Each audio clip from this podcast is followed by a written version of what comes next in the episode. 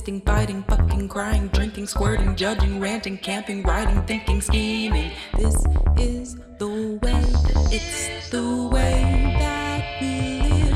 It's the way that we live. And I.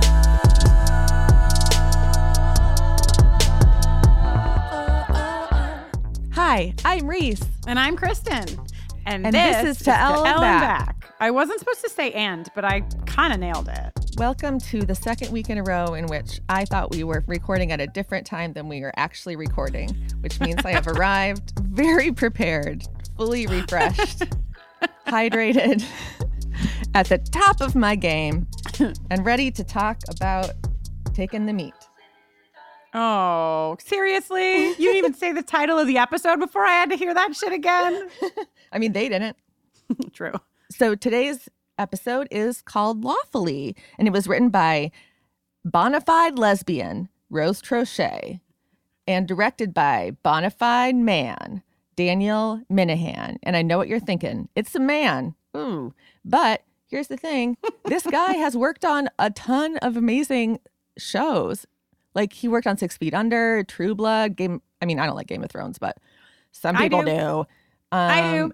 Everyone does but me. And also, he was the AD and writer for I Shot Andy Warhol, which is like an incredible indie film with a lesbian attempted murderer. Oh, again, your favorite topic. I could talk about Valerie Solanas all day, but instead, we're going to talk about the L word. This aired February, the day after Valentine's Day. It did the day after Valentine's Day 2004. And um, I have given up trying to find good summaries of the episodes. I'll tell you what, not only are there not good summaries on IMDb, but there are not good summaries on the DVDs themselves. The summaries aren't even good. Oh my gosh, Kristen, speaking of the DVDs themselves, Mm-hmm. tragedy struck my household this week when I opened my DVD set for season one of The L Word, and there was a disc missing, which means I had to watch this episode on on Netflix. Netflix. That is horrific, Riese. I am so sorry. Do you think it, that the disc belongs to one of your exes in true lesbian fashion? Oh, it's definitely inside a DVD player in New York, maybe in a landfill. dump, in a landfill, right? Yeah, it's probably is like killed a sea turtle. Well, this is the one where Tim walks in on Marina and Jenny. Mm hmm I mean, is there anything else we really need to say to summarize the core piece I could this? talk about the meat again. No, please don't. It's also the one where we meet Melvin, Bette's, Bette and Kit's father. Oh, yeah, we meet Bette's father, Melvin, played by the legendary Ossie Davis.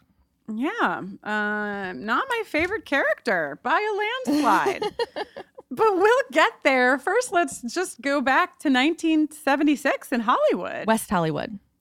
Oh, I'm so sorry. Uh, West Hollywood, which is where you, Riese Bernard, live. I do live in West Hollywood, which actually incorporated in the early 80s. And part of why West Hollywood became its own city separate from the rest of LA, part of it's because there's a lot of like seniors here who wanted rent control and they sort of banded together with gay people who were sick of police raids. And they came together and were like, let's make our own city with our own police so that you'll stop harassing us everywhere we go. But what's interesting is that one of the like worst police raids to ever happen in West Hollywood happened in 1975. And so a lot and a Oh. lot of activism occurred around that. So like 1976, I'm curious why they picked this year because this was actually a year when like a lot of that was was getting a little bit less. Interesting. Yeah, you'd think, right, based on that history that you just delivered to our ears, you'd think that this would have been set in like 74 or even 75. 75, yeah. Because I think that's like the it was really peaking. Right, The, right. uh, but like, right. And like, because, yeah, interesting. But interesting. it, but it And definitely this- was still. Ha- it must have still been happening because they wouldn't have incorporated in 1984 if it wasn't still happening by then. You know, Right. or they would have Right. probably, but I don't know. I don't know. I wasn't there. I was just a little glimmer in my stoned parents' eyeballs at that point. But um, but yes, obviously, at this point in time, gay men, much more than lesbians, were often targets of this type of entrapment where you might be at a diner where apparently people are taking numbers not for their burgers, but to have a chance to go to the bathroom and get a blowjob. Oh, is that what was happening? Well, when he said number, when they were out in the diner and the guy was like, number 24, the guy was like, oh, he didn't stand up and get a burger. He stood up and went back to the bathroom. Oh, interesting. I didn't even pick up on that. I think I was still very much tuned out after the cop said, uh, "Take take that meat." I just I blacked out after that for a short moment. Yeah, I mean, Uh, probably you- so did the guy giving the blowjob. You could imagine my shock and horror when I thought I had cleared that line for the one and only time I would ever have to hear it. And then it happened again at the end of the episode. I was like, this is the bookmark? This is the line we're coming back around to. Okay. So anyway, if you have no idea what we're talking about, the opening scene Right. is in this diner, 1976. A cop, you don't know he's a cop, gets a guy to give him a blowjob in the bathroom. He's obviously having a great time, but after he comes, he clearly arrests the guy for indecency, even though gay sex was legalized a few years earlier. But you can still get you can still get arrested for for for that kind of activity, I guess. For bathroom play. for bathroom play, yeah, For bathroom. and walks Bathroom him play. out and by all the other gay men at this gay diner. I would like to perform a citizen's arrest on the cop for saying this sentence. Citizen's arrest. I just bust into the bathroom. I'm like, excuse me, sir. You're like, "Uh, hi, I'm Kristen. I wrote the book. This is a book for parents of gay kids, and I've been giving advice to queer people and for everyone is gay for 10 years. And this is not nice. and I am making a citizen's arrest. You can't just get a blowjob and then arrest someone. Yes. You know, this is why kids feel ashamed of themselves. Yeah, just not cool. This cop. I really cool. hoped he didn't survive much past 1976, but it turns out he's alive and well in 2004. we'll get there. But before we do, I want you to know that after the credits, my first note is Tim and Jenny are domestically giggling, which I feel like summarizes the scene. Yeah, they're brushing their teeth. They're like being cute. Being cute. I have I have Jenny's so like much to washing say. Marina's pubic hair out of her teeth, probably. Oh my god, Riese. I um I'd like to start this discussion of this episode out in a little bit of a macro way by saying I did not enjoy this episode. I didn't like it. I didn't think it was good. Okay? Is that bad? Is it bad to start there? Did you like this episode? I liked it better than last week. I don't know. I, found don't this, know. I found this episode, and will will uh, trust me, I will tell you all the places where I did not like this episode. I just, I just found it to have like a lot of holes and a lot of like really overarching places where I was like, I don't know about this. How did this happen? You know? Yeah. So we'll get there, but I do believe that Tim and Jenny brush their teeth, and I do believe they would be giggling in the bathroom while they brush their teeth. Then, of course, we learned that my prediction was correct, Reese. yeah. Shane did hook up with Alice's mom. Wow. Way to go. Really read the, through the li- You read really read the their lines. flirting as leading to more intimate activities. So yeah, Alice, we go to Alice's house where her mother Lenore, who again just wants to be the cool mom, she has Right. added herself to the chart and Alice is like you this is not just like an art project. You can't just draw your name on the chart and she was like, "I kissed your friend or I hook I don't remember what she said. She said that she had a moment. She s- she said she said specifically um, that she kissed Shane, and the quote I wrote down was, "At first it was casual, Oh. but then it became intimate." French. Pause. French.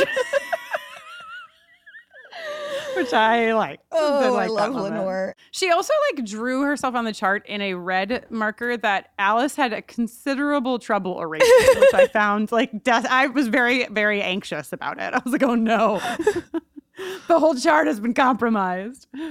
But also, like, even though Lenore did hook up with Shane, I think it's like a rule that you're not allowed to add yourself to a chart that your daughter's on. Like, that's just like, I, I mean, as someone with a lesbian mom, I don't think that's appropriate. You don't Right, want to be so sexually connected to your mom. I think that kind of like goes without saying, right? I think that does go without saying, unless we're talking about Game of Thrones, in which case anything is on the table for. But why would we ever talk about Game of Thrones? Only because of our director. okay. Uh, so Riese, so you're you bring up a really good point, which is that you were like, oh, Alice's mom is saying that she's considering more than just men, blah blah blah. And this is an experience that I imagine you had in your life. Like, what is your experience with your mom? Your mom is gay. Mm-hmm. She's a gay Do you- lady. do you- can you can you tell us about this? Um, it. I mean, it was, it was like when my mom came out, which is when I was fifteen. So I had like a re- like I had a very tough few years there where a bunch of bad things happened to me. And so by the time my mom came out, I was like, Are you fucking kidding me? like, can I just catch a goddamn break? Like, can something just be chill for a minute? Because and my mom and I did not get along very well at the time, so um, it was it was hard, and I just lost my father, and so there was, there was a lot of like complicated feelings in it. But definitely, like, I was like, I can't be gay because my mom is gay. So, Right. and when she came out, I was very afraid. Like, oh no, like I'm going to get the gay gene. I'm going to be gay, and that's awful. And like, I have to be the straightest person that's ever straighted. So when you were going through then to fast forward from 15 to what 23 when you were like coming to terms with your sexuality was that a mm-hmm. big piece of it for you like a big reason that you had sort of squelched it for so long Yes.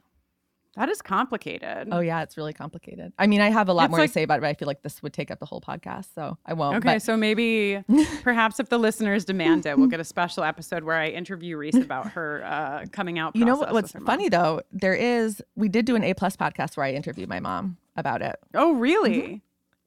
so uh, you're saying you're telling me that if I support queer media, not only do I get the uh. satisfaction of supporting queer media, but I also get to hear this story in detail. You do. And you get to hear my mom talk about going to her gay ladies support group that she told me was for women in transition. wow. She went forever. And I was like, women in, and I thought it was like transition from like being married to a man to then having that man die or then then to be Right. divorced and then he died Right. and all that stuff. I didn't know it was transition from like straight to homosexual. She went to the gay bar every weekend for brunch because she said they had Wow. good brunch.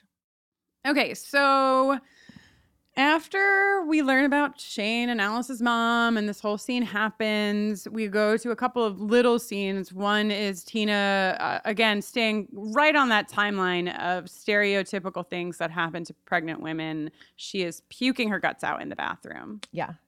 And Bette is excited because Daddy's here. Daddy's here. And also, just to like, this is like Bette, where Bette begins this episode is where she stays the whole episode. It just gets worse. She does not give a fuck that Tina is puking. She does not, she doesn't even, does she know that Tina lives with her? Like, does she know? Because I'm not sure. So yeah. Uh anyhow, they they decide to Oh, well, Kit, Kit tries to write a letter. The, okay, so this is where my notes begin on seriously because Kit on a little yellow notepad writes in beautiful handwriting, "This is your mother," uh-huh. and then crosses out your mother and writes Kit. And I just feel right out of the gates like who starts a letter saying who you are? That's not how you start a letter. That you sign the letter at the end of the letter. Right. So I just feel I just feel like maybe there were a couple of expositional points that could have landed a little more nuanced Yeah, for sure. me. And I think that, um, although I will say every time that my mom calls me and I pick up the phone, she goes, Hello, this is your mother. oh, And I'm yeah. like, First of all, I have caller ID. Second of all, like, I know what you sound like. right. I've known right. you literally my entire life. like, So you think this is believable only if you are a mother, you would do this? Yeah. You you. My my my mom used to text me, "This is mom." well, I know that actually because my phone. Okay. yeah, moms like to assert themselves, Mhm. you know, from from the jump. But um, I also think like, is he not going to know she crossed? He crossed up anyway. Okay. Right. I know that it can continue. We could go down that rabbit hole forever. But um okay, so Dana this is and here we go into this next scene with Dana and Lara. I'm I'm also like, I don't know. I mean, Dana for the first 3 to 4 episodes was like, I literally won't even wear an article of clothing that might signal to somebody that I'm gay. Even though Now she sit- constantly wears articles of clothing that signal that she's gay. Like, has she worn gay. sleeves yet? No, definitely Oh, the bird shirt sleeve. had sleeves, but the birds birds ah. are gay, so that like equaled itself it out. like canceled it out. yeah, Yeah, but like they're just like making out on the court. I know. Uh, Laura is so horny for Dana all the time. Like you can just feel it irradiating off of her. Like she wants to just hop on pop, you know? And she's not she's not afraid to say it. No, she's, like, who's the sexiest tennis player in all the world? I would be like, I'm sweaty. I know. I was embarrassed like I was embarrassed for everyone. Like I just wanted it to stop. I didn't like it. Uh, I was I was really into the manager or whatever this guy is, his yellow sunglasses. Oh yeah, he I looked like a were- rejected boy band. Yeah. you know, or like he's on their Backstreet Boys reunion tour and he's like replacing one of them who like just didn't feel like doing this anymore. You know, he's bad. He's a bad person. He's like, yo, you want to go to that Subaru dinner? If you two ever want to mix it up, just kidding, just kidding. And Laura, uh, to her credit, uh, as she leaves, she's like, nice to meet you, I think, which I appreciated. Uh, but basically, Dana's told, you know, bring Harrison. You can't bring a girl to the Subaru dinner, which is crazy. Yeah, they're going to Morton's, just like a steakhouse in Beverly Hills. I think if you're doing an L Word drinking game, man proposes threesome would be on there. Ooh, You know? good for your board. Yeah, that's true. That's true. So yeah, he says she should bring Harrison, but it's not really clear if like that is an order that he like is really aware of or if he's just profoundly uncomfortable with her being gay. Right. Uh, yeah. The, yeah. And then we go to the planet. I Can love I this scene please so play- much. I need. I need to play a sound clip. okay. God, who's my mom such a slutty, slutty, chicken chasing pervert? I mean, God, you know, not to mention a liar because she said you came on to her and she was just being polite. She's wild. And he, oh, it opens with her being like, I can't be gay again, which I was like, I can relate to this. You know, she's like, my mom's Right. gay. I can't be gay. Oh my God, yeah. And Shane is like, instead of Sh- instead of Shane being like, oh, I'm so sorry, like fighting back, Shane's like, yeah, your mom's pretty wild. Yeah, we did. Shane will not let up. Mm-mm. She will not apologize. No apologies. Like Brian, she's like Brian Kinney. No apologies. Uh, doesn't do breakfast. And she's and she's like, your mom is really sexy for an older woman. And Alice is like trying to pull her own head off of her neck. Just escape this. Uh, chicken chasing, I thought, was a really interesting choice. Yeah, because what Have does that heard- mean? What does that mean? Like a, a bird? A chicken is a bird. A chicken is what is the chicken in this? You know, a sport that you play on farms is you. It's like where that you put grease on the chickens, and then you have to run around and try to c- catch the catch the chicken with your hands. A chicken? I thought that was a pig. No, you do it with chickens too. I mean, at least my Oh. dad did. I guess technically you could probably do it with any animal. Yeah. This is a horrible. This conversation has taken a horrible turn. Let me get us back on track. Maybe do cougars eat chickens? Uh, For- uh, I for don't know. dinner? We're cougars, so we should know. We should know. I mean, I, I- do. I, I do, do enjoy chicken. chicken. I love chicken. Yeah, so that's probably what So- it is. yeah, that's that's what it is. Solved. so then we get to. I wish I had like a gong sound for every time we get to something in the episode where I was like, "What?" Because we get to this bit where Shane's like, "Oh no, uh, Mr. Samchuk. I can't remember his Harry. first name. Do you, Harry? Yeah. What a name. Who she refers to as the fucking gay Hollywood mafia fags. yeah. Who she says think that she is a guy. That's and that's where the gong would sound. Oh, really?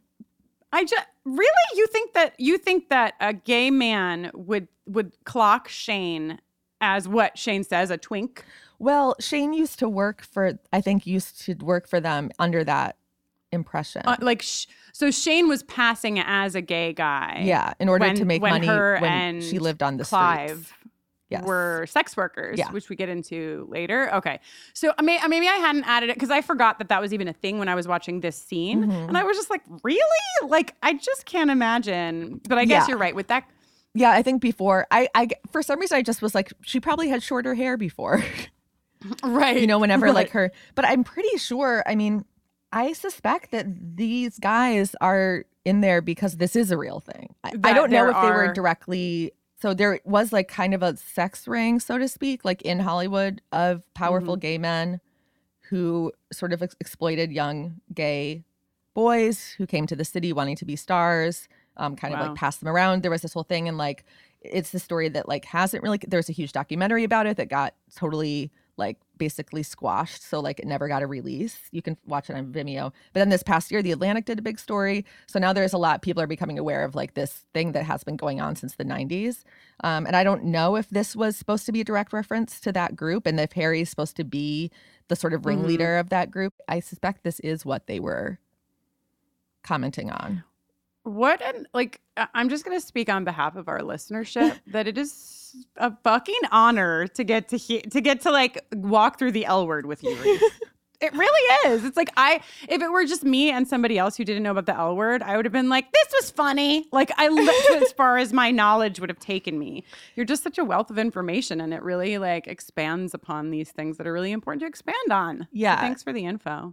So the movie is called An Open Secret. Okay. Um, and also see there's an article. the- I'll put that in the post if anyone wants to uh, see the film or read the article and feel really sad. Because lots of times, you know, uh, sexual abuse against boys is not taken serious. I mean, not like sexual assault against women is taken seriously either.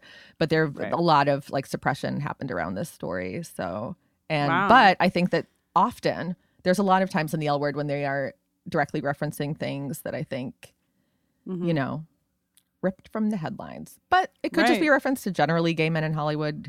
No, No, no, knowing think so? that, knowing knowing that backstory, I think there's no way that this is not referencing that. Yeah. There's, I mean, they have to be. Uh, which is, hey, the power of having like queer people in a writing room. Yeah. You know. Yeah.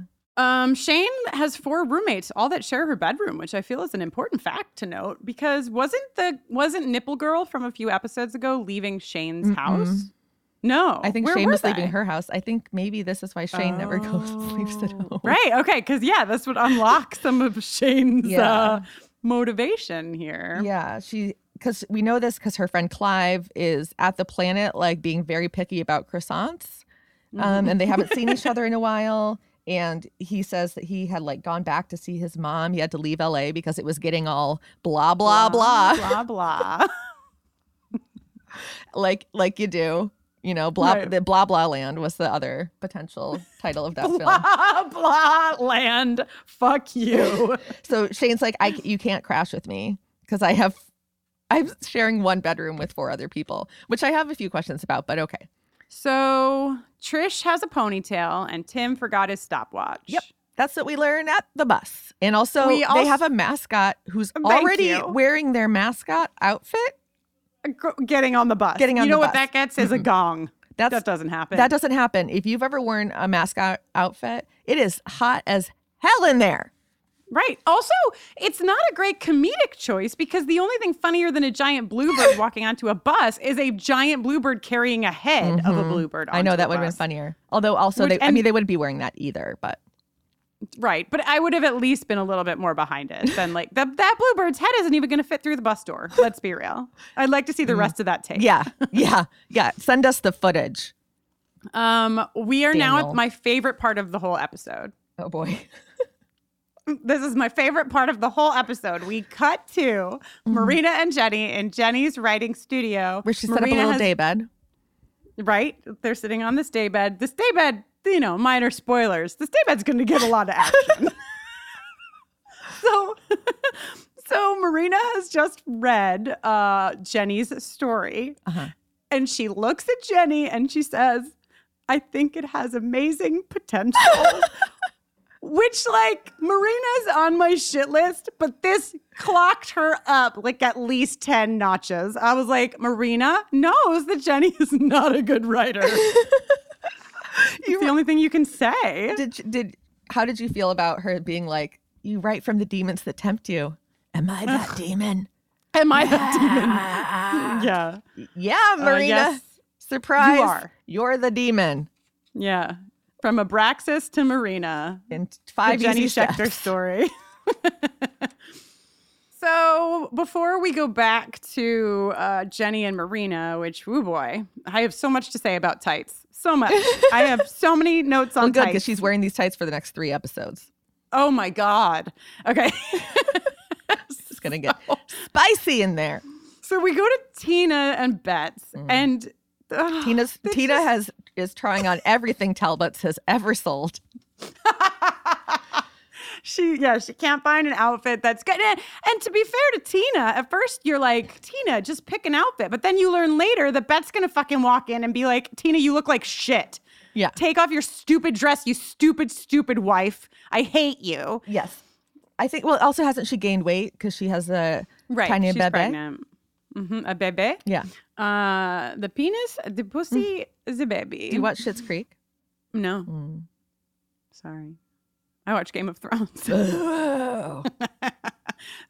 so Tina scares Kit, another small gong here. Like Kit, Kit has rung the doorbell, or is I mean, like She's got women's vitamins coming in. she she has women's vitamins. She, she normally when you're at somebody's door, the person comes to the door. So I don't understand how Tina startles Kit, but fine.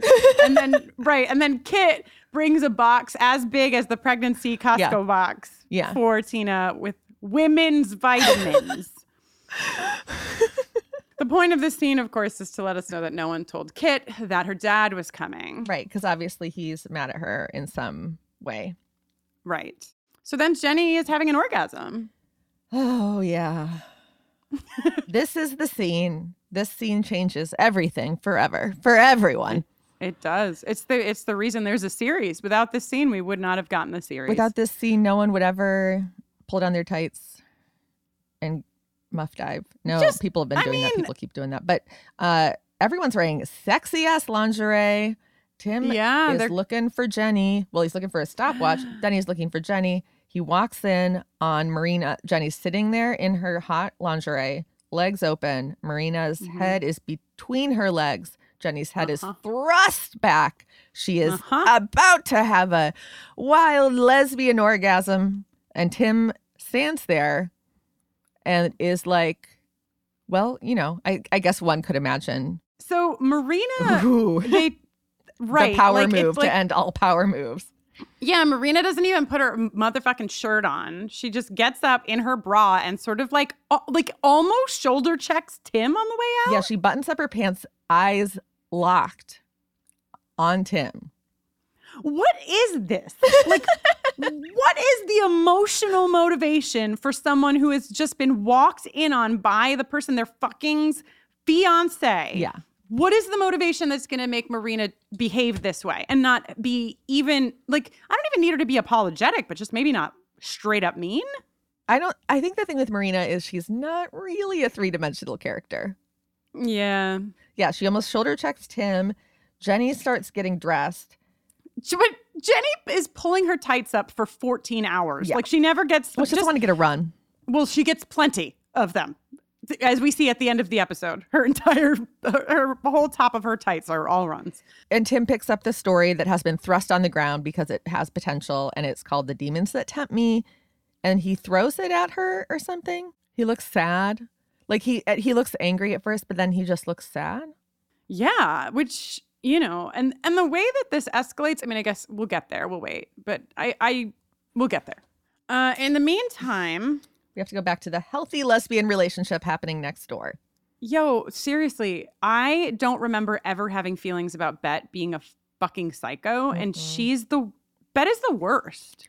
I would I would be annoyed if I had to do a scene with an actress who is not even good at pretending to be asleep. Wow. Like We're her waking going- up from a nap was like if you're pretend like if someone's home and you want to pretend to be asleep and then you're like, oh, I just woke up. Like she, I was like, you can't even pretend to. You're not even good at acting to be unconscious. Laurel Holloman's never going to give us a modern art interview, is she? No, never, never. It's it's very clear that Laurel Holloman is not a, uh, going to be a fan of To L and Back. Well, since we, that ship has already sailed, we can I can say that I did not I was not convinced by her acting in this scene, but also wow. Bette yeah. Bette was a monster. Bette's like, your dress sucks. Uh, then she basically tells Tina that Tina's going to be responsible for Kit returning to drinking Yeah. by by letting it slip that her father is in town. I mean, Jesus fucking Christ, Bette. And I feel like we're, and this is what's crazy to me is like we're supposed to believe. Um, I think you know that Bette is under a lot of pressure. Right. She's under a lot of pressure She because is. of work. And she is. But what's incredible to me is some of my life choices, I think, were directly informed by this, by this presentation of a person who is acting like a fucking monster. Yeah. But who we're supposed to forgive mm-hmm. because of like all of the other reasons they're acting like a monster. It's like, no, get your shit together, Bette. Yeah. Yeah. I mean, whatever. The, the girl that I was with when this show was airing is not she's not she's not a monster. She wasn't a monster, but I just feel like I excused so many behaviors ac- across the span of my relationships. Uh, and this kind of character, I think, has something to do with it. Yeah, no, I think so too. It's because everyone like this relationship is more valorized and idolized than any other relationship in the L word. And also, Bette Porter is very universally like everyone loves Bette. Everyone wants everyone wants to fuck Bette. Everyone wants to be Bette. And like I did too. And I don't know Yeah. the fact that I didn't pick up on any of this my first time Right? through is bananas to me. So, um, Tim, Tim, is, Tim is so angry that he shatters the glass on his stopwatch with his thumb, which I don't even know if that's possible. Oh, it is. Oh, You've done this? I mean, I feel like I, happens to you? I like I like walk near a glass in the sink and I break it. Uh, and right after that, we go right back into Bette being an asshole. Bette, so, so Bette and Tina are in the fucking car, and and and Bette is like, Tina, get out of the car and wave so my dad knows we're here. And Tina does it. She gets out of the car and she waves. And as soon as Bette's dad clocks them, Bette gets out of the fucking car and walks over and gives him a hug. What the fuck? I'm so mad. And then I'm blowing the speakers out. And then when Tim is, and then Tim, Tim, sorry, I was thinking about another neglected wife. And then when T- Tina gets in the back seat, Beth's like, "I can't see. Move your head."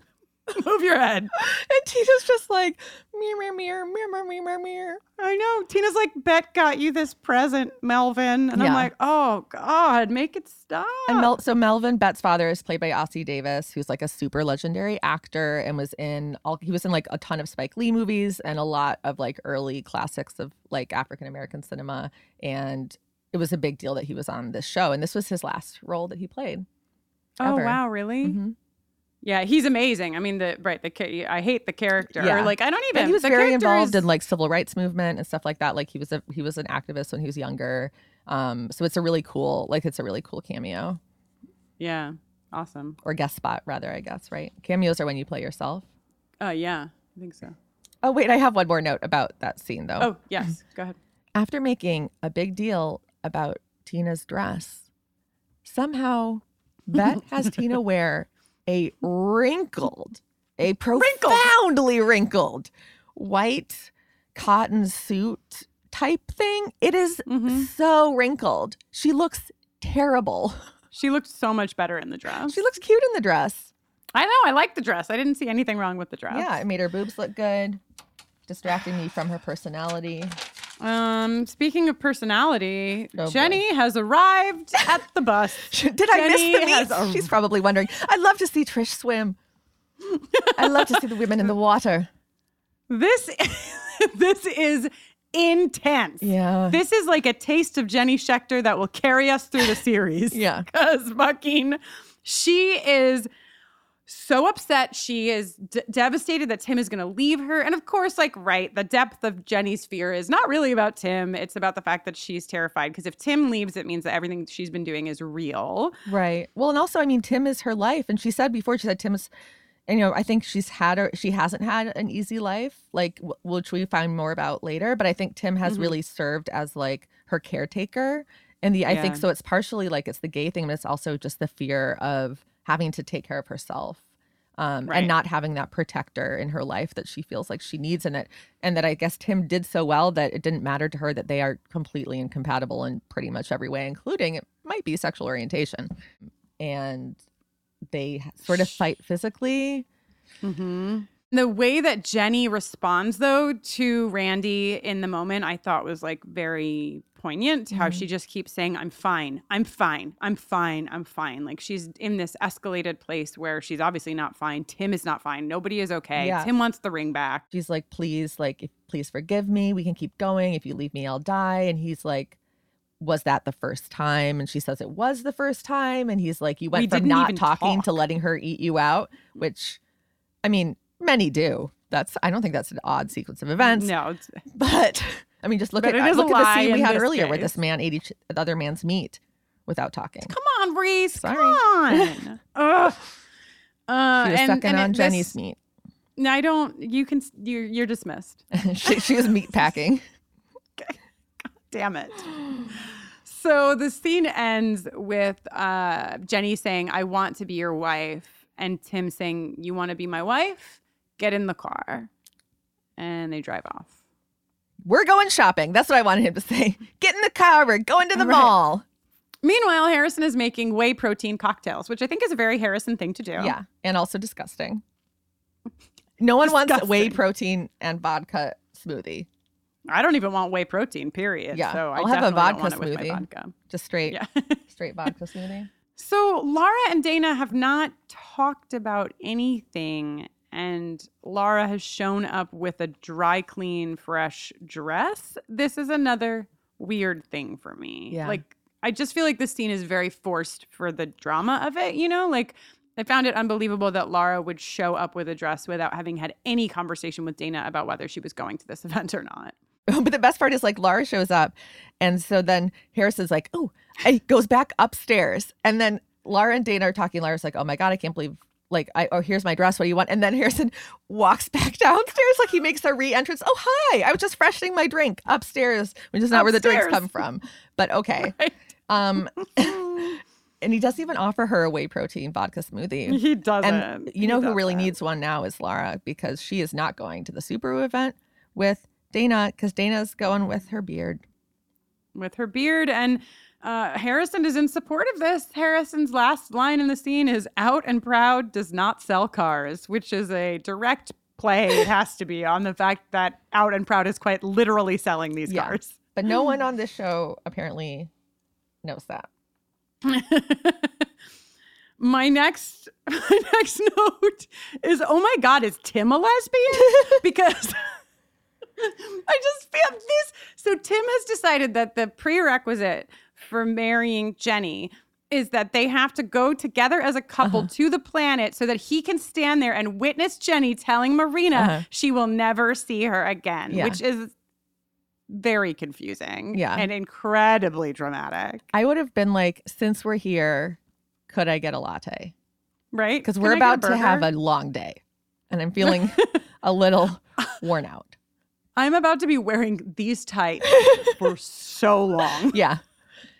So yeah, you know, Jenny's like, I can never see you again, and then Tim is like really aggressive. I mean, he wa obviously we just talked Yeah. about the whole scene that happened at the bus, but he's like still in that space because he steps like forward into Marina's space and is like, "Did you hear her?" Yeah. And it's very threatening. These two want a to lesbian oil wrestle with each other so bad. Like you can just feel that they're just like waiting. They're waiting for Marina is always looking for a top off. But also Tim asks like how long has this been going on? Because he's like Sherlock Yeah. Holmes Tim now. And then um Marina's like you saw all there was to see, the beginning and the end, which like and you Mhm. can tell Jenny's like phew. Oh my god, Jenny's like, I've fallen in love with you all over again. You because confirmed we my knew to tell the which was very lie. lucky, you know. Yeah, it really was, which is an L word. That's true. So, okay, so then we get to this scene at the pool table, which is where we learn that uh, Clive and Shane were sex workers together. Um, and they're sort of talking about that the time they spent together. Clive is still, it seems, at least one foot in this world. And they have this conversation about, you know, Clive is like, well, I'm not doing the same thing. You know, this guy's really rich, it's different, um, et cetera. What did you think of this scene, Riese? Well, yeah, he says that it's not that bad.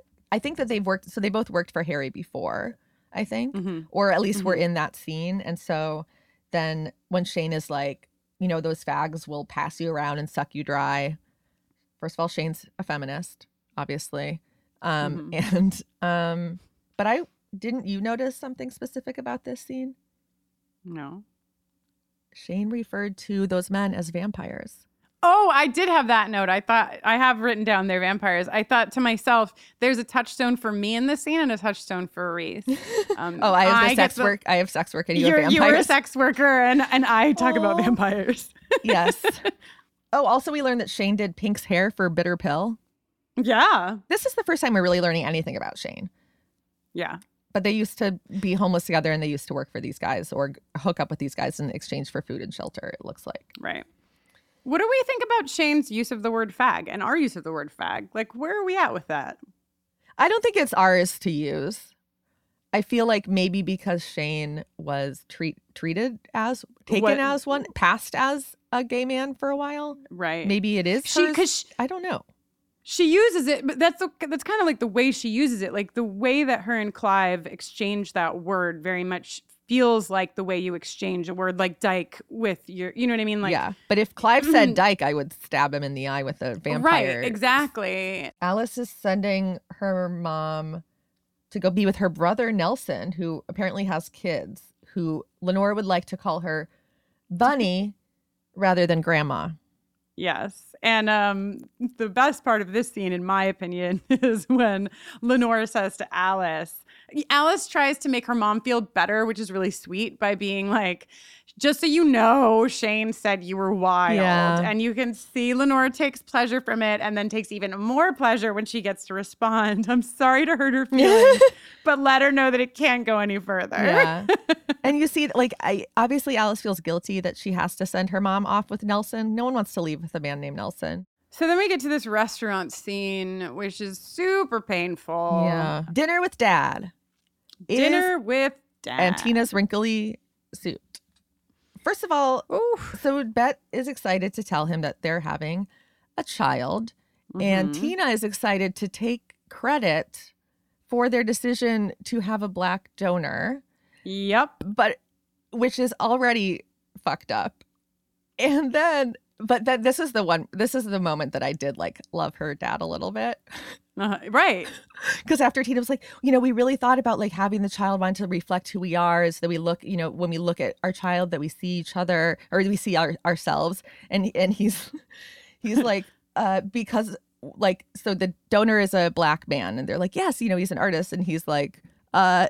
Why like why would this like because all of us blacks are somehow connected and we could all be traced back to some tribe in Africa where we were beating drums and I was like right on Right. Yeah, exactly. I know. I was like, I'm, all of my notes in the scene were like, oh no, oh no, except for that exact Yeah. line where I was like, yeah, he's uh he's kind of hitting the nail on the head. Yeah, because it is like just the way Tina talks about it is so it's just obvious she has no idea how to talk about race at all, and At it's all. like and it's ridiculous. It's so and I think it's very offensive for her to say to him like, yeah, this baby will be like you because the dad is black and so are you.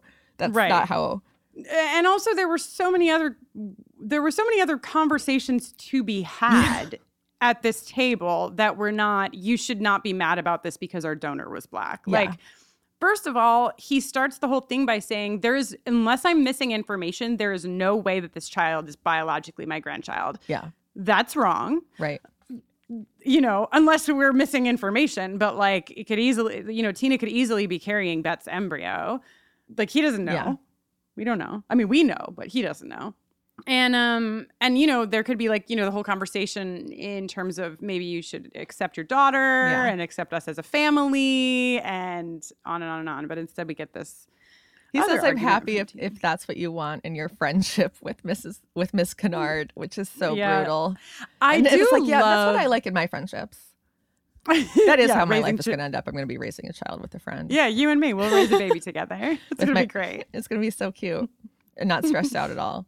No, it's gonna be totally. It's not gonna work really. It's gonna be like very chill Zero about its working habit. Yeah.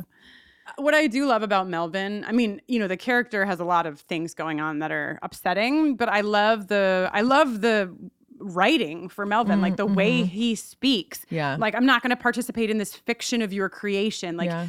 he is Kit says later like he's traditional and what have you and he's written so effect like I just feel like someone in this room, this writer's mm-hmm. room had somebody in their life that was like this man Mm-hmm. Yeah. because the the lines are just so spot on to like any kind of human I've ever interacted with who's coming from this place. Yeah. But you also feel like this if this is his position, it is surprising that Bette thought this conversation, which Kit us later, like that Bette th- thought this conversation would go any differently because it's very clear that he's not on board with the gay thing at all. At and all. like doesn't even want to consider Tina, you know, her her real partner. And then the waiter says that one of their specials is involves raspberry infused artichokes. And then You're upset about that. coincidentally or not, Tina's like, bye.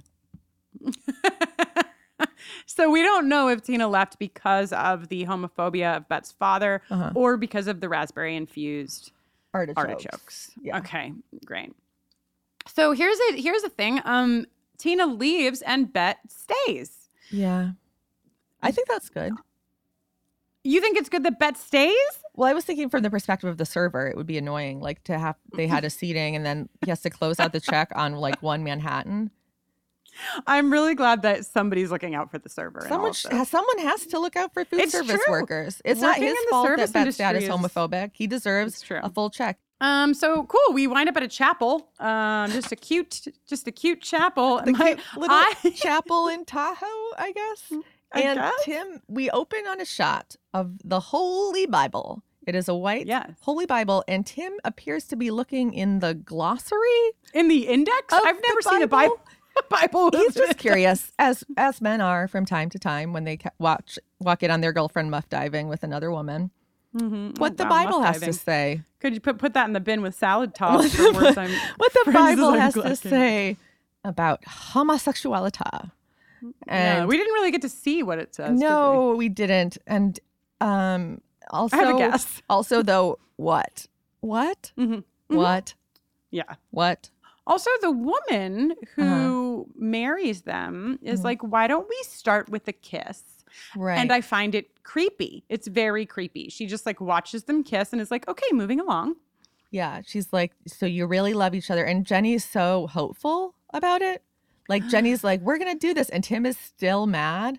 Everything about, I mean, obviously, everything about this is hard for everybody involved in it, right? I've I have found Riese that since my entire life um, was shattered before my eyes, that when I wa- when I watch other people who are like at on this precipice where Yeah. Mm-hmm. like nothing is okay, I get like very anxious myself. Yeah. like it like pushes buttons in me, and that's how I was feeling in this scene because like no one is okay. No one is okay here. It reminded me of like the day that like we closed on the house with my ex, where like she just was being very mean and cold to me. And I was like, this is so nerve wracking. And I was trying to like make the best of it and pretend like things are okay, especially because we had professionals around us asking us to, to sign things. But inside, I was like, like sirens were just like blaring. Yeah, totally. And um, Also, though, They do Jenny it. looks pretty cute. I don't even. I don't think I remember. No, Jenny's just wearing the same. I know, but she she's Cum covered clothes. cum covered clothes. Her cum covered cum covered tights and her little peach shirt and her denim mini skirt. And Yeah. there you go. I, I wore a denim mini skirt at this time. oh yeah, so did I. I didn't throw my denim mini skirt away until like two years ago. That shit worked magic for Ah. me though. That skirt. it's it's a lot that she's still wearing the tights. They're they're gonna have a champagne toast in plastic cups. Mm-hmm. Fine, and then Ti Jenny's Oh like God. the minister, and Tim is like, "Oh, do you just like her because she's a woman?" Yeah. Do you, is that how? Is that what you do? Do all women just like all women? And like, first of all, yes. Second, yes. second The of answer is all, yes. What? Yeah. And then uh, Tim, thank God, asks Jenny to take a fucking shower, which is fair. Uh, my next note is very pivotal, very, very pivotal information. Laura has beaded curtains. Uh, Yeah. Laura has beaded curtains She in her sure does. kitchen. Um, and basically, this scene is here to tell us that Laura is going to forgive Dana. Dana's very apologetic, and Laura's one condition is that Dana needs to come out, which yeah, is or start taking steps towards coming out because she says Mhm. you're really, really gay, and when you hide that, you're hiding the best part of you, Mhm. Which is weird. But Yeah, m- Laura's intentionality, I think, is Yeah. good here. But that line I- has always bothered me because I'm like, what do you mean eh, being gay is the best part of you? right. Yeah, I think, and it's also like, I mean, these two have not been together for very long. Mm-mm. It's fairly bold for her to be saying this at this juncture. I mean, it works for Dana, so fine. Uh, Mhm. Dana seems to be accepting of it. But as a person who was in a long relationship th- with somebody who was closeted for Yeah. the first three years, I like it took, it was a long and very nuanced conversation. You know, Yeah. I would have never been so bold as to like put it on the table right away because it's so delicate. Yeah. And you know, lesbians very rarely make big ultimatums or ask for intense emotional commitments way earlier than's appropriate, you know? Yeah, it's Totally, totally, not our style at all. Back to the Love Motel. I just have this noted as Jenny and Tim's jerk off scene. Attempted Um, jerk off scene. Yeah. she tries to get him off. There's a very inappropriate close up on the sheet, which could be just like a little gerbil running around in there, which hopefully it was. I don't know. It was Jenny. Tim can't. Tim can't get hard. Tim can't get hard. Also, Jenny puts her entire. I know this is the thing, but like t- Jenny puts her entire fist in her own mouth Yeah. to uh, get some lubrication for Tim, which, Yeah. which like I, I didn't, I ne- didn't necessarily like want to see that, but I thought it was.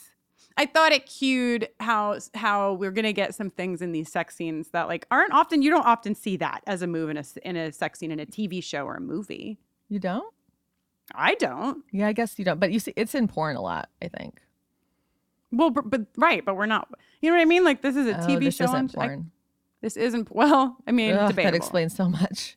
I'm like, why is everyone talking all the time and wearing all of their clothes? So Kit's having a party. Kid's having a party with the guy she's together Dating? with, I guess. Roger? Yeah, they're making sandwiches for each other. The Ro- Roger Supreme.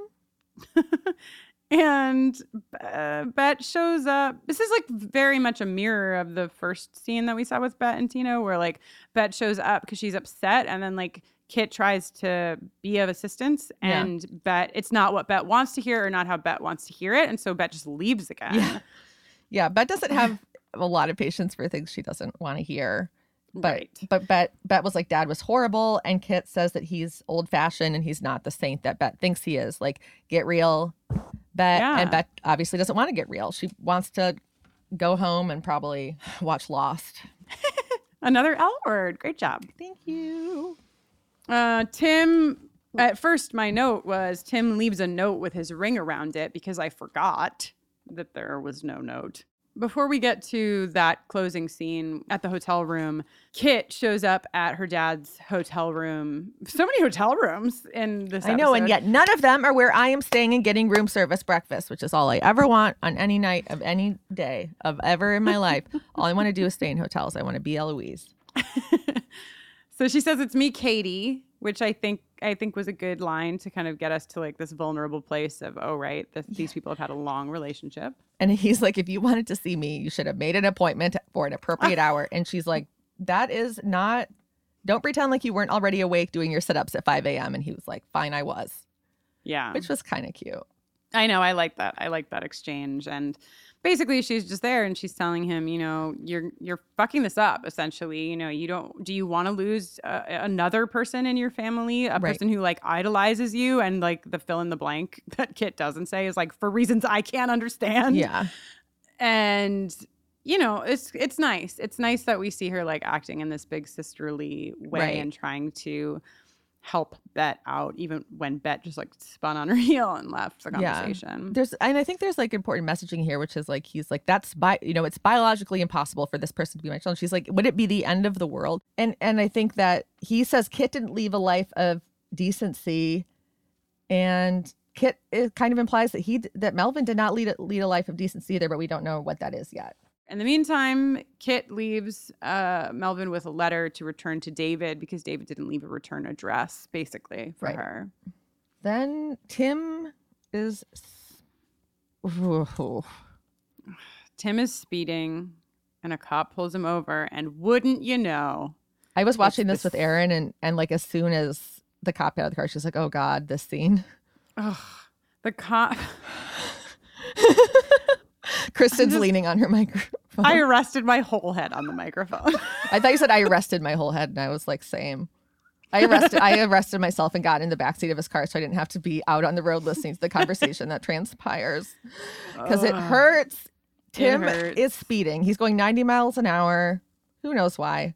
He's listening to on my end stock music that that like assaulted both of my ears. You know, like when you put the Q-tip in too far, and he tells the cop that earlier today he caught his wife cheating on him with a woman, and the Mhm. man, the cop, who we as aforementioned, is the man getting his meat sucked in the first. I will throw the phone across the See? room. I will throw it. He said meat, not me. You've said meat so many times. Well, I am just speaking the language of the show. That I'm Mhm. just giving what God gave me, and by God I mean Ilene Chaiken. So the cop is like, You ever watch porn? and then he says, I, I didn't write down all of the words. As a matter of fact, I don't want to ever remember them. But he's Yeah. basic his messaging is basically when you watch porn and it's um, lesbian porn and two women are, I think he does say, up in there licking everything. Yeah, which is that is lesbian sex. You put your whole body, like you sm- slide your whole head into a vaginal canal, and then you stick out your tongue and sort of like go back and forth so that you're licking. Yeah, like, yeah. try to get a little You- cervix. You know, I was going to like, say you lick the cervix. Yeah, you kind of right. flick your You- tongue at the cervix. You In just case you get were all all the walls. You like Mhm. ram your chin down so that it kind of hits the the prostate from the other side. You know, Yeah, your ears. That's kind of you get some like whatever. What are the things? Fallopian tubes in your ears.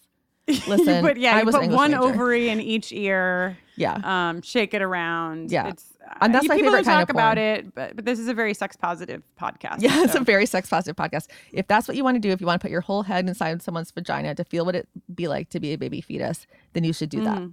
Yeah, that's that's how it works. And um, uh, anyway, his messaging is like when two women are going at it, and a man walks in, and then he says a, a, a word that I don't need to say again because Riese said it uh, so many times. That that it's very clear meat, meat. that. It's a that meat- those it's a meat women that that it's very clear that those women don't need that meet at all because they have the same when when two people Uh-huh. have the same parts they have a distinct advantage over anyone else to please those parts which is really quite a read Yeah. on First of all, it's very cisnormative. Secondly, it's obviously him rationalizing to himself that the reason he liked to get blowjobs from the men he arrested prior to arresting them is just because what uh-huh. can you do? That's just biology. yeah. Man meat His- knows meat sees man meat and knows what to do with it. It doesn't mean you're gay. It just means this is who's better at blowjobs. Right. Except kind of he's proving my initial thesis statement as I began my activist work, which is everyoneisgay.com. Right, You know? exactly. And he also says that when the ch- the the girls when the girls in the porn are looking, he says when they're looking up and squinting, like you're going to pour gasoline on them.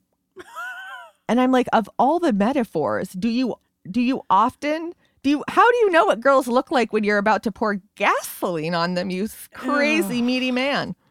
I think I know why he know. He's a He has burned women. he's a bad man. he he's a bad did the witch man. hunts at Salem. And Truly, that man has been alive for seven hundred years. He's a he's a vampire. He does look like he's a little worse for wear. I'll tell you that. I agree. I'll tell you that I much. agree. But I think so. He explains to Tim that porn isn't real, hmm just in case he didn't know. And I guess he lets him off. He does. He's like, he yep. because He doesn't get him off. He lets him off. yeah, I know. I it would have been better if he was like, "Here, let me show you how good men are with other men," and Yeah, Tim would have been like, "Yeah, sure, I'll do it." And then Tim they would have been honestly would have. I think Tim would have done it because Yeah. Tim is not doing well, and and I think would do anything to Yeah. try to figure this situation out. But instead, he drives away, and we go back to Jenny, who um, awakens in bed wearing nothing but her tights, which now have many holes in them. and she's like, Tim, Tim, Tim, Tim, Tim, Tim, Tim, Tim, Tim, Tim, Tim, Tim Rin Tin Tin, Timothy, Tim Man, the Tim man, Timberland, Justin Timberlake. Timber. So the note is nothing. The note is blank. Yeah, just the stationery. I think that Jenny feels a lot of things in this moment. And I think one of the things she feels is, God damn it, my boyfriend wrote something better than I did. because, Which is nothing. which is literally nothing. Yeah. Maybe it was like, here's here's my revision of the demons that haunt me. Read it, bitch. Tim's gone. What- Jenny's alone. And I have to listen to a bad song. And then, yes, if you're Riese and your DVD is in a landfill somewhere, you had to listen to a horrible song. But if you were me, you got to listen to, I thought, a beautiful song. But I don't know what it is because I'm not you and I didn't take Well, notes. good news is I obviously uh, ordered from Express one day on Amazon. so I will have, I will get this disc back Thank, and I will know thank God. because that's just how I like to do things. I like to do them authentically. Did you order the whole set again? No, just season one. It was only $9. Anyway, do you have your L word race? Yes, I do. Okay. Three, two, one. Lunch meat. Lazily. Wow. Lazily lunch meat. I just had to get meat in there again one more meat. time. Yeah, fuck this you. episode was sponsored by Meat.